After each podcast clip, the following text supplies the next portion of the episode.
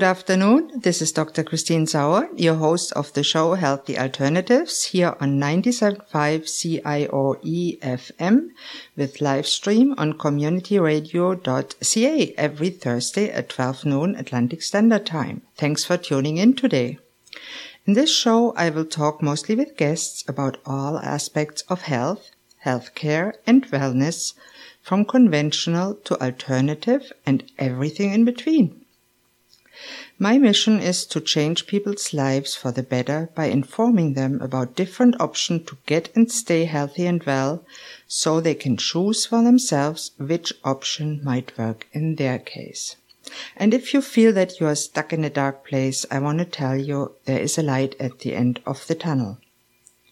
Today, I'm with Leona Burkey, the Executive Director for Brain Injury Nova Scotia and a non-profiteer, activist and community educator. Welcome, Leona, on my show. Thank you for coming on. Thank you for having me, Dr. Christine. Well, it's okay just to um, call me Christine because I'm here just as a normal person.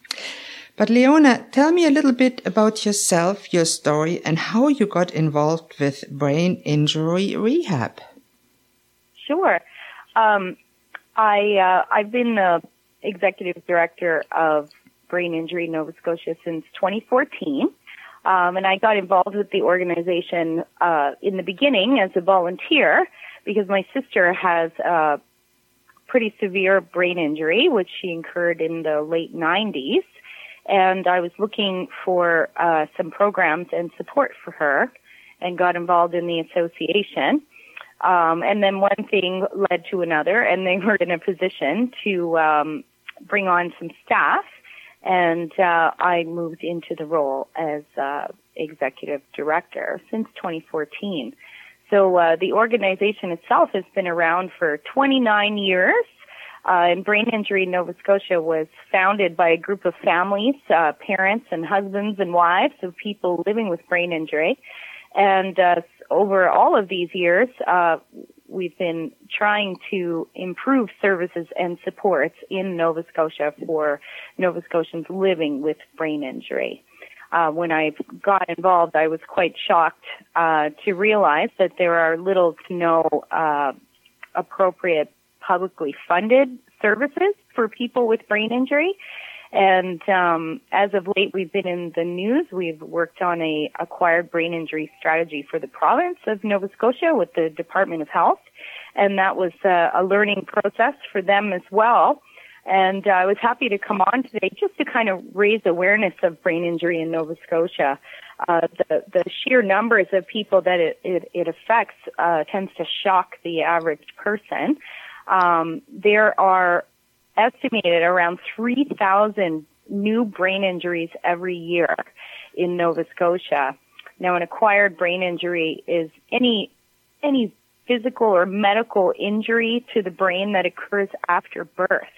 So that spectrum includes uh, mild traumatic brain injuries, which uh, many people know as concussions, uh, all the way to more severe traumatic brain injuries as the result of car accidents or uh, things like that. And in between, we have everything from stroke to aneurysm to oxygen deprivation type injuries, uh, brain infections such as encephalitis, meningitis, and basically everything in between.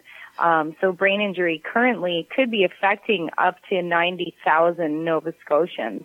So that's a great deal of people.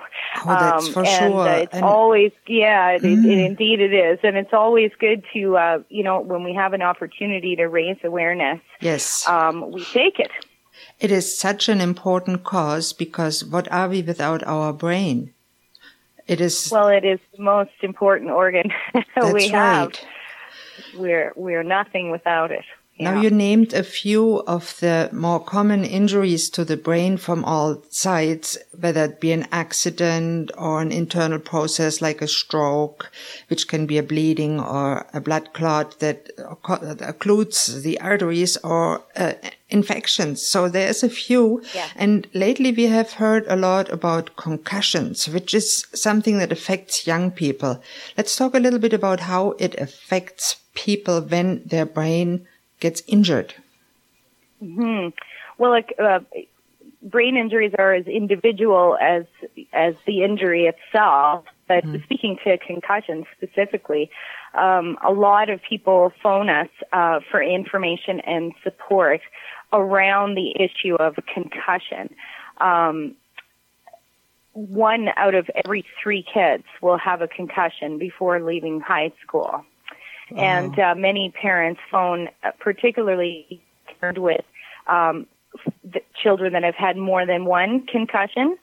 So basically, any active sport, any contact sport, you know, even everyday activities present endless risks for even uh, mild traumatic brain injuries such as concussions. Uh, we have lots of research emerging about the long-term effect of repetitive concussions, particularly in younger years. And we're also uh, seeing now research emerging that uh, that young women and women in general tend to be more susceptible to uh, prolonged effects mm-hmm. from a concussion. Now, let and, me ask um, you a question that many parents probably yes. ask you. How do I know if somebody that banged their head has a concussion. I mean, years ago, the typical symptoms were a headache or loss of consciousness or uh, nausea and, and throwing up. But there's more subtle signs that are coming out more lately. So let's tell me a little bit about that. I'm, I'm sure you have all the newest research about that. Yeah, well, um, I, I, think one uh, uh, sort of a myth that's out there is that you need to be unconscious to, you know, you need to be knocked unconscious to, um, to, uh, you know, acquire a, um, a major concussion. But that's not the case. Uh, symptoms can often be quite subtle and any sort of jarring blow to the body, it doesn't even have to be a blow to the head, can, can result in a concussion. Um, so basically, any direct blow to the head, face, neck, or anywhere on the body that causes a severe and sudden movement to the head, because the brain itself is suspended in fluid inside your skull. So a direct blow that causes a, a sudden movement can cause the brain to sort of bounce around inside the skull. And if it if it hits at the forward part of the skull or perhaps bounces back, sometimes very microscopic damage can happen or micro damage can happen inside the brain. So some of the common signs and symptoms, Christine, are um, things that, that we know, certainly. Uh, headache, pressure in the head, neck pain, dizziness, problems with balance. Uh, sometimes with more severe concussions, people feel nauseated or um, or vomiting happens. Um, oftentimes, though, there are vision problems after a concussion or hearing problems, so sort of like a ringing in the ears. And oftentimes our young people report just, just not, they don't feel right. You know, they feel dazed and a little bit confused or they feel like they're in a fog. Um, other subtle symptoms can include drowsiness, fatigue or low energy, um, emotional issues, so feeling more emotional than usual or irritable, um, and difficulty concentrating or remembering. So all of these things sort of make up a pretty large list of possible symptoms. Of yes, and a pretty unspecific list too. So it's hard for parents and coaches of sports teams to say, is it a concussion or is it just a teenage thing? And that, that, how, how do you differentiate that? Exactly. That's, that's one of the tough parts. I mean, I know a lot of sports uh, organizations and coaches are using uh, something called baseline testing. So they use a, uh, basically a measurement tool to measure their athletes when they're healthy so that if a concussion is suspected, then they can A-B those measurement tools to see if any symptoms are popping up or there's any remarkable difference between the two. Um, so there's uh, many of these kinds of tools available. Um, one one popular one is called the SCAT test, um, and that's used by a lot of uh, a lot of current coaches and, and people that are involved in athletics. So, you know, that basic baseline test is, is very useful for athletes. But for a lot of people that just slip and fall, they don't have a baseline test, um, you know, to refer to. So, how common really is it? Because what you're saying is that lots and lots of people would fall in that category, even somebody that slips on the ice and hits the head. Yeah, absolutely. Mm-hmm, mm-hmm. So, um, you know, when we're looking at about 3,000 new brain injuries a year in Nova Scotia, many of those um, may not even um, go through um, an emergency room or what have yeah. you. Um, many mild brain injuries are not admitted to hospital or may go undiagnosed, and 80% are classified as mild. So or, know, probably sort of the 3,000 is rather understated. Yeah. Is that right? Yep. Yeah, because yeah, everybody absolutely. that has a major traffic accident will have a concussion. Yeah, a lot of people wow. will. Yeah, wow. and and you know, after a major accident, well, it's most likely you would go to emergency. Yes. Or you know, you would you would either go into hospital or at least go see your doctor or what have you. But you know, there is certainly that element of of uh, of mild brain injuries that may go undiagnosed, which mm-hmm. is certainly a a public health problem, especially if people have persistent system symptoms and they're not exactly sure why. Okay, that is really a good point to end the first half of the show. And uh, here on 97.5 CIOE FM Community Radio. And please tune in after the commercial break for more with Leona Burkey. And we'll talk a little bit about what can be done to heal a brain injury or to prevent them. And I'm looking forward to talking more to you about that.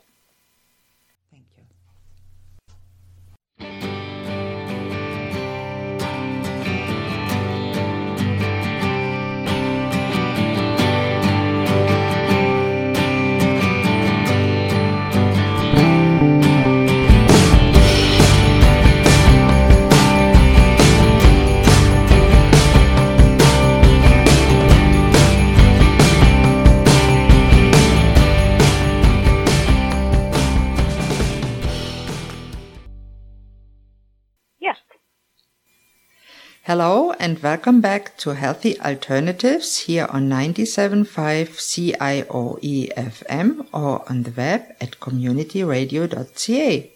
I'm your host, Dr. Christine Sauer, and I am with today's guest, Leona Burkey, Executive Director of Brain Injury Nova Scotia.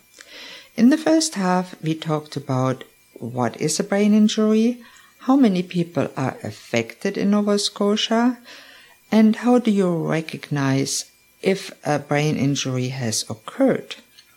And in the second half, we'll talk a little bit more about what can you do when a brain injury has occurred. So, Leona, it's great that you are back, and uh, if you can tell us a little bit, what do does somebody do, or the parents or a loved one, if their relative or themselves have a concussion, have a brain injury of any severity? Um, well, uh, unfortunately, in, in Nova Scotia, there aren't a lot of services available through the public system. So typically what would happen with, with a more moderate to severe brain injury, if, if the person is, is lucky enough to go through, um, you know, we have very good, um, neurosurgical and neurology care at the you know at the higher levels mm-hmm. in in hospitals, uh, particularly here in Halifax. So a typical pathway would be uh, someone would be admitted, say after a car accident, and um, if a brain injury has occurred, uh, a lot of folks will spend time at the Nova Scotia Rehab Center here in Halifax, and um, you know that that is more of a focused rehabilitation effort to basically look at um, what issues may may be happening due to the brain injury. So those could be cognitive and communication problems, executive functions, those types of things. And we have very good staff over there and and uh, a really good acquired brain injury program.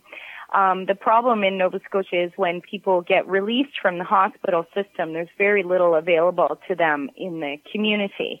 Mm-hmm. Um, and a lot of people are sort of left to, to fend for themselves, you know, family and, and, and caregivers and the brain injury survivor themselves.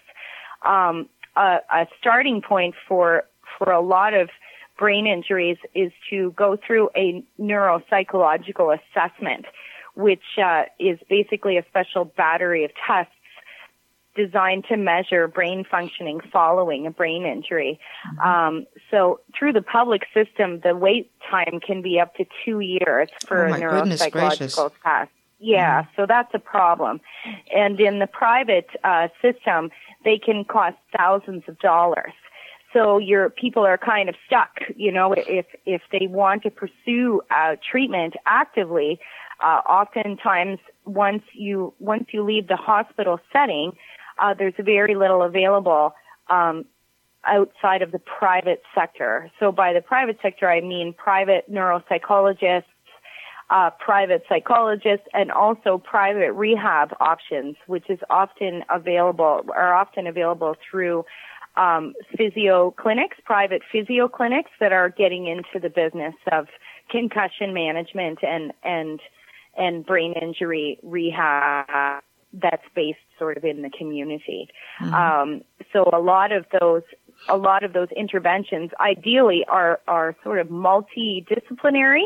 Mm-hmm. So um, you know people can uh, take advantage of occupational therapy, physiotherapy, um, psychological therapy, uh, all in the aim of of basically um, looking at two essential processes. One is um, restoring functions that can be restored um, through therapy and rehab and, and ongoing work. And then also the process of learning how to do things differently if your brain function can't be restored to pre-injury level. So it's quite complicated uh, for folks that have moderate to severe brain injuries and for those on the milder end, certainly don't feel like it's mild, especially if they have uh, ongoing symptoms. But a lot of people are are, are finding success uh, through um, services acquired at, at private physio clinics that are getting into concussion mm-hmm. management. We have several concussion clinics operated by medical doctors through Nova Scotia that uh, people are seeking help from as well and a couple of alternatives uh, that people are talking lots about, um, including um, interventions for visual issues. Uh, so prism glasses and, and the like that, that people are accessing through uh, private uh, optometry services. And um, and then a lot of people are also exploring um, more mindful mindfulness practices such as yoga and things like that to uh, to help them over time. But uh, it's difficult to outline the services that are available because outside of the hospital system and outside of Halifax, there's very little available in yeah, the community yeah. for people. So that's mm-hmm. one of the biggest challenges that that we face as you know the brain injury community and and us as well as an organization. Yeah, now you outlined several options for brain injury rehab that uh, are certainly extremely important and necessary. Mm. How do you see the role of nutrition and uh, targeted supplementation in healing a brain injury?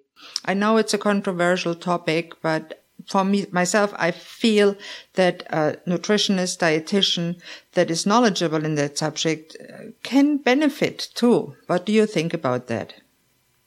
Um, well, I mean, anything that, that any nutrients that help brain function, um, of course, would have a connection to, um, you know, keeping your brain healthy over time.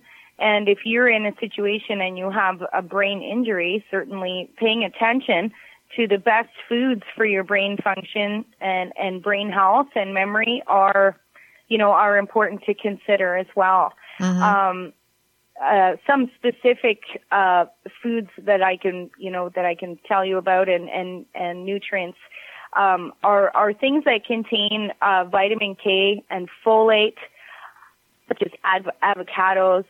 Um, avocados are a wonderful, uh, Yes. a wonderful food. They're rich in vitamin B and C Mhm. and Good um, fats this and kind yeah. of thing. Um, but basically, the foods that your brain loves uh, includes things like deep water fish, Mhm. um, anything that's rich in the omega essential fatty acids. Those those oils are essential. Um, fatty acids are essential for brain function. Yes. So certainly paying attention to those kinds of things. I mentioned avocados, nuts, seeds, berries. Um, basically, um, you know, you're looking at the the category of foods that um, you know that have a lot of o- the omega fatty acids yeah. and um, and then a lot of the antioxidants and what Yeah. have you that are found in berries. I couldn't know, agree more. I feel speaking. a whole Yeah. food, varied diet with a high portion of colorful vegetables, fruits, and healthy Yeah. fats will help not only the whole body but also the brain heal. So I'm very happy that we share that opinion. Why don't we talk a little bit more about what you are doing with the Brain Injury Nova Scotia Association? What's your goal? What are you focusing on? What services do you offer? Yeah. Um, well, well, we um, we we're a relatively small organization for the numbers of people Mhm. that are affected by brain injury, and and that's been always a challenge for the organization. Uh, and I think that there's a few reasons for that. You know, many years ago, uh, brain injury was certainly not uh, a matter of public discussion as much as it is now. Um, increased awareness around concussion and long-term effects of re- repetitive concussions have really kind of made things a lot busier um, in our world. But uh, one of the main focuses of the organization for many years now, and, and indeed since it began, was uh, to play a, a, a large role in in advocacy Mhm. to try to keep brain injury on, you know, the Department of Health and and other uh, government departments to keep it on the radar. Um, there are many, many issues in the brain injury community, uh, not just dealing with health, but also with community services and access to community services. Um, there are issues in the justice system. There's a lot of issues in, in with lack of support in returning to education and employment. So it really covers, you know, all areas. And uh, a big, big part of the organization's work over the years has been to educate and inform, you know, our policymakers on the importance of this issue. Um, and as of late, all of all of that advocacy work, you know, did culminate in in a major project um, that is yet to be released, but we're very hopeful that we'll be able to move some of this work forward, and that's an acquired brain injury strategy for the province.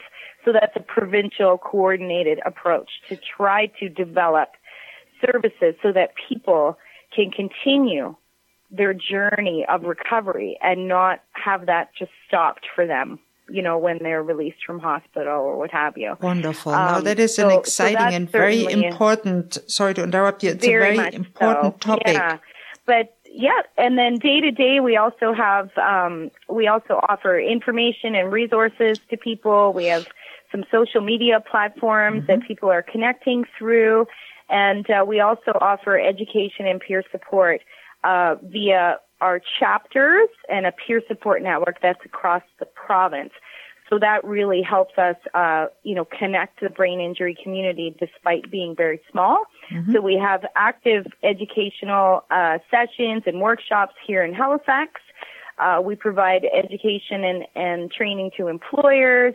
We provide concussion information to the sports community as needed. Um, and all of that stuff is evidence based, of course, because we try to, uh, you know, base our information on on the latest science. That's very important. And uh, through our peer support network, we're able to offer some support to people, uh, namely that they don't feel like they're all alone, and also to share resources and strategies with each other as we continue to develop our own services and programs. Now that is wonderful. And I am Yeah. sure if people would like to support you, they could volunteer or they could donate some money. And that is a nice thought to bring yeah. us to the end of today's show. And please don't hesitate to contact me with any questions, thoughts, comments, or suggestions, or if you'd like to contact Leona or the Brain Injury Association Nova Scotia. You can certainly uh, contact them uh, directly or you can email me and I'll connect you. My email here at the station is Christine, C-H-R-I-S-T-I-N-E at communityradio.ca. And I'm always grateful for any feedback. I also want to extend a special thank you to today's producer, Jim Francis. You might not know this, but this is a volunteer run non-profit radio station, and we even have an art gallery. If you're local and you'd like to drop in, we are at 11 Glendale Avenue, Lower Sackville, Nova Scotia. Thank you all for listening to Healthy Alternatives. I'm your host, Dr. Christine Sauer. Tune in next Thursday at noon on 97.5 CIOE FM Community Radio with live stream on communityradio.ca for the next episode. Goodbye and have a great day